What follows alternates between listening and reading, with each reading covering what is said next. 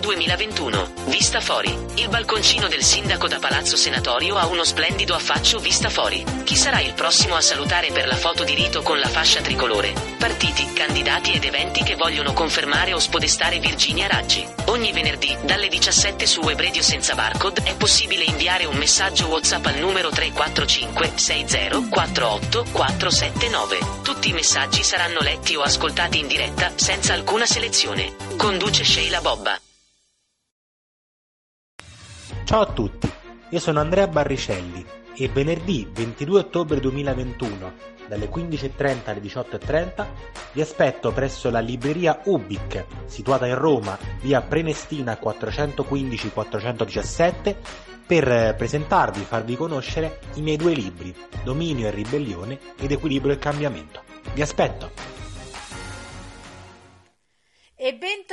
Bentornati a Roma 2021, vista fuori, siamo puntualissimi oggi e andiamo verso il ballottaggio. Parliamo di ballottaggio e iniziamo a farlo con Daniele Catalano, candidato presidente al municipio 11. Benvenuto Daniele. Beh, grazie per l'invito, Sheila, e buon, buongiorno, buon pomeriggio a tutti i tuoi ascoltatori. Michetti, sindaco sostenuto appunto dalla coalizione di centrodestra, Daniele Catalano ha preso 20.407 voti, set, eh, 20.407 preferenze e si batterà il 17 e il 18 contro Gianluca Lanzi che ne ha presi 20.000 e poco più di 200. Catalano, com'è stata questa campagna elettorale e come sono questi ultimi dieci giorni? Allora, intanto ci tengo a ringraziare il, la coalizione perché ovviamente eh, si, sono sommati i voti che ho preso io come candidato presidente e i vari partiti che ovviamente mi sostengono, quindi un, un ringraziamento va a, a, tutti i partiti e a tutti i candidati.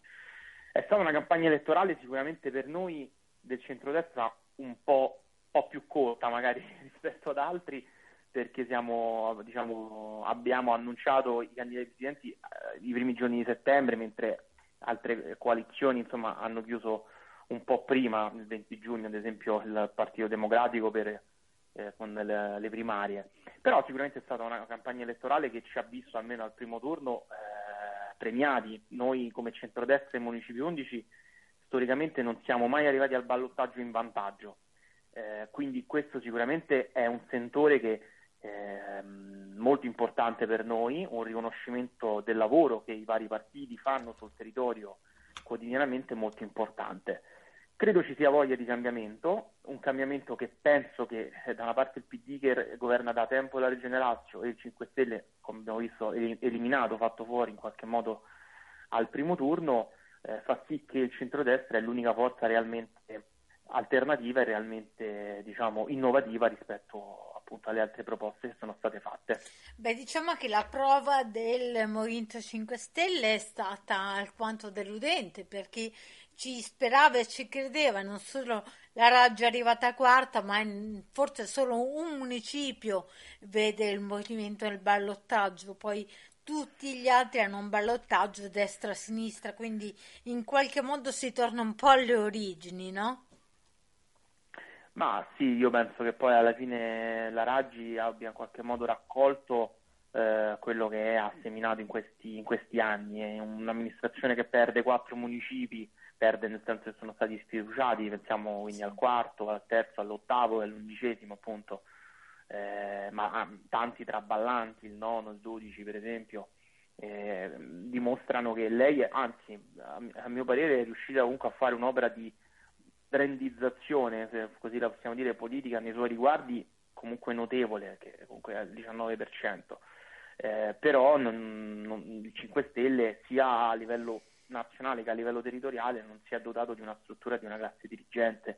Se andiamo a vedere le preferenze dei, dei candidati all'Assemblea Capitolina del Movimento 5 Stelle, capiamo che il radicamento sulla città di Roma non esiste, ci sono assessori che prendono 100 preferenze, eh, assessori uscenti, la, la Mammì, la Coia, eh, e altre, insomma adesso non sì, li ricordo sì, tutti sì, a questo, memoria, però... questo è vero, ci sono numeri veramente bassissimi perché Eh, eh, se li confrontiamo ad purtroppo- esempio a una Rachele Mussolini, Fratelli d'Italia, che non era certo assessore ma era un'assemblea capitolina ed è la più votata in assoluto con oltre 8.000 voti e vediamo un De Santis, ad esempio, al personale che è stata una persona molto apprezzata eh, anche non solo da chi era del movimento, ma anche da altre forze, prendere poco più di 300 voti, questo inquieta, fa, fa sicuramente pensare. Purtroppo, purtroppo la misura eh, non è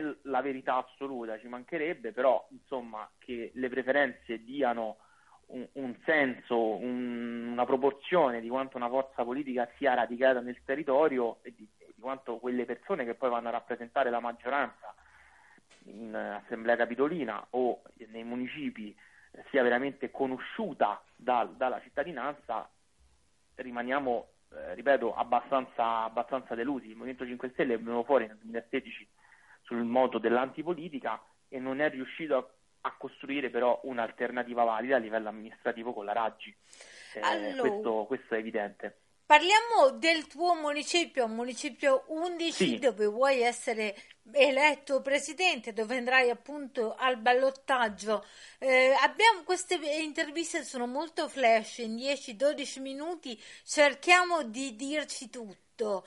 Dammi Sì. tre punti principali. Io guardo la tua pagina Facebook, vedo che parli di sicurezza nell'attraversamento, nelle strade, quindi la circolazione del municipio, un dialogo tra istituzione e cittadini e poi parli anche di disabilità. I punti più importanti Sì. per Daniele Catalano. Allora, per quanto mi riguarda, eh, sociale, sicurezza e eh, scuola. Queste sono le tre priorità del, del nostro territorio. Sociale perché è uno dei municipi che ha una lista di attesa per quanto riguarda appunto i vari servizi sociali che vengono erogati dal municipio 11 davvero molto importante e non tiene conto delle tante persone che sfiduciate molto spesso non inviano più la domanda per accedere ai servizi sociali che siano diciamo, rivolti ad anziani o persone diversamente abili o sostegno magari agli studenti e così via. E quindi bisogna rifare tutto da capo, eh, c'è poco da dire, c'è poco da fare, bisogna sicuramente assicurare nuove risorse e andare a lavorare di fino con il Campidoglio affinché i municipi che eh, hanno più utenza da questo punto di vista abbiano più risorse. Ehm, mentre invece ad oggi si è sempre ragionato con la ci- più o meno la stessa cifra a tutti quanti. Ehm, la sicurezza, abbiamo visto con il ponte di ferro, con il ponte dell'industria pochi giorni fa, noi viviamo una situazione assurda sugli argini del Tevere. Gli argini del Tevere del municipio 11 tra Marconi e Maiana sono molto spesso, se non sempre, oggetto della creazione di insediamenti abusivi che purtroppo possono, ovviamente è ancora sotto indagine la situazione, però una delle piste diciamo, più concrete che stanno perseguendo eh, appunto le forze dell'ordine è quello che in qualche modo da un insediamento abusivo sotto Ponte dell'Industria sia partito eh, l'incendio, il rogo che poi ha preso la bombola del gas e si è sviluppato. Eh, ma questo, al di là di arrivare all'esempio eclatante di oggi, non può accadere. E l'unico modo per cercare di risolvere questa situazione, per quanto riguarda lo- nello specifico appunto gli argini del Tevere, è cercare di lottizzare insieme alla regione del, mm, appunto gli argini e fare in modo che privati possano sviluppare dei circoli sulla base di come, è- di come sono a Roma Nord o associazioni e comitati di quartiere che vogliono prendere eh, diciamo, e curare magari dei parchi o delle aree eh, più, più- più estese. Ci sono tutto il mondo degli orti urbani che sarebbe molto eh, attratto da questa prospettiva. Abbiamo per esempio anche un ranch eh, sul lungo Tevere mh, degli inventori che vorrebbe da tempo fare delle passeggiate con il cavallo, però nessuno si siede a quel tavolo per dare delle risposte concrete. E, mh, e poi aumentare la percezione di sicurezza in tutto il resto del, del municipio, sistemi di videosorveglianza nelle zone più periferiche, illuminazione, insomma cercare di fare un, un lavoro eh, di supporto ehm, alle forze dell'ordine che già ovviamente fanno un lavoro splendido. La scuola, eh, scuola noi abbiamo 72 plessi scolastici di diretta gestione del municipio 11 e penso che la maggior parte di essi, se fosse privata paritaria, probabilmente lunedì mattina non potrebbe aprire. perché manca l'antincendio, perché non ci sono i maniglioni antipanico, perché le finestre non sono a norma e, e potremmo continuare per tantissimo tempo. Quindi sicuramente un investimento importante anche sulle scuole va, va fatto perché eh, ne va della vita, della sicurezza dei nostri bambini, del nostro futuro, ma anche del nostro presente con corpo docente e il personale ATA che tutti i giorni offre un, nonostante le difficoltà tecniche e logistiche, un servizio di altissima qualità. Vorrei farti un'ultima domanda mh, mm, squisitamente di comunicazione politica. Eh, abbiamo detto che voi avete iniziato la campagna elettorale sicuramente più tardi di molti altri, se penso a Calenda è più di un anno ormai che ha dato la sua disponibilità. Eh, proprio parlando del ponte di ferro, Gualtieri si è recato lì con degli esponenti, ha iniziato a valutare cosa bisogna fare, cosa deve fare il sindaco della capitale sul ponte di ferro. Secondo te era giusto che il candidato sindaco andasse in quell'occasione, in quella veste, o era più corretto ci fossero entrambi i candidati o entrambi avrebbero dovuto astenersi dalla passeggiata sul ponte di ferro? Ma sono sincero, noi in realtà abbiamo fatto sopralluogo con Michetti la domenica mattina del voto e che ovviamente non, poteva, non potevamo fare propaganda eh, l'avevo fatto in forma privata e, e, ci siamo appunto recati là. Eh, non, ma sulla, dal punto di vista della comunicazione politica credo che tutti gli strumenti siano validi e leciti ovviamente nel, nel perimetro democratico e costituzionale, quindi se Gualtieri ha ritenuto opportuno di fare questo non, non ci la vedo nulla, nulla di sbagliato. Le misure da adottare poi, ecco, questo è un altro tema molto importante. A mio parere, intanto bisognerebbe attuare delle, delle forme diciamo, di risposta che possano dare un effetto placebo eh, in qualche modo il più possibile eh, diciamo, concreto, insomma, in qualche modo da, da, poter attivare, perché quella è un'arteria fondamentale, collega, collega Trastevere, collega eh, Marconi, Portuense con Ostiense, quindi con Piramide, con la possibilità di andare verso una parte verso Circo Massimo, verso il Colosseo, dall'altra andare verso Viale Marco Polo, Tuscolana, insomma ehm, eh, la, la, Colombo, quindi stiamo parlando di un'arteria fondamentale. E io credo, ma senza, senza ovviamente timore di smentita, che per questo ponte andrebbe attuato il cosiddetto modello Genova che ha permesso in pochissimo tempo alla città di Genova di riavere un ponte, ovviamente quella è una tragedia che che, che non mi permetto di, di, toccare in sé per sé perché ovviamente ha visto la, la, la, la, perdita di tantissime persone, la morte di tante persone, però insomma Ponte di Ferro ora perché c'era, c'era il fuoco e quindi evidentemente qualcuno ha girato a largo, ma insomma se fosse crollato ci sarebbe, ci sarebbe stata una tragedia. Assolutamente, eh, ci si è avvicinati alla tragedia. Eh.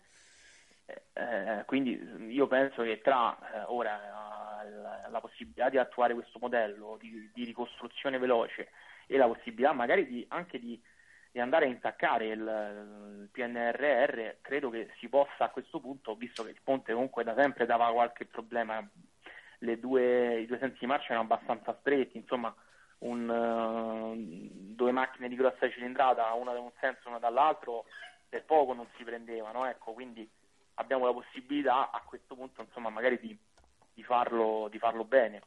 Daniele Catalano, abbiamo un minuto ancora, sì. eh, possiamo sapere sì. i tuoi prossimi impegni? Ah, io domani mattina sarò proprio lì al Ponte dell'Industria a raccogliere le firme per una petizione per chiedere appunto eh, che venga attivata il prima possibile una, una task force e, e, con la nostra amministrazione verrà istituita anche una commissione di sicurezza urbana per garantire che gli insediamenti abusivi sugli argini del Tevere non ci siano più. Dopodiché avremo una serie di, di tappe mm, su Marconi, su Muratella, su Casetta Mattei, insomma eh, gireremo nuovamente tutto, tutto, il municipio affinché insomma, i cittadini romani, eh, come ci hanno premiato il primo turno, ci possano anche premiare e fidarsi di noi per il turno del ballottaggio. Allora, a me non resta che augurarti buon lavoro e magari ci risentiamo per un'analisi del voto appena dopo quello che sarà successo, che tu sia in maggioranza o in opposizione, comunque sarai al lavoro certo. per il tuo municipio. A presto Daniele. Benissimo. Grazie, grazie mille. Buona giornata. Roma 2021. Vista fuori. Il balconcino del sindaco da Palazzo Senatorio ha uno splendido affaccio vista fuori. Chi sarà il prossimo a salutare per la foto di rito con la fascia tricolore? Partiti, candidati ed eventi che vogliono confermare o spodestare Virginia Raggi. Ogni venerdì, dalle 17 su Web senza barcode, è possibile inviare un messaggio WhatsApp al numero 345 60 48 479. Tutti i messaggi saranno letti o ascoltati in diretta, senza alcuna selezione. Conduce Sheila Bobba.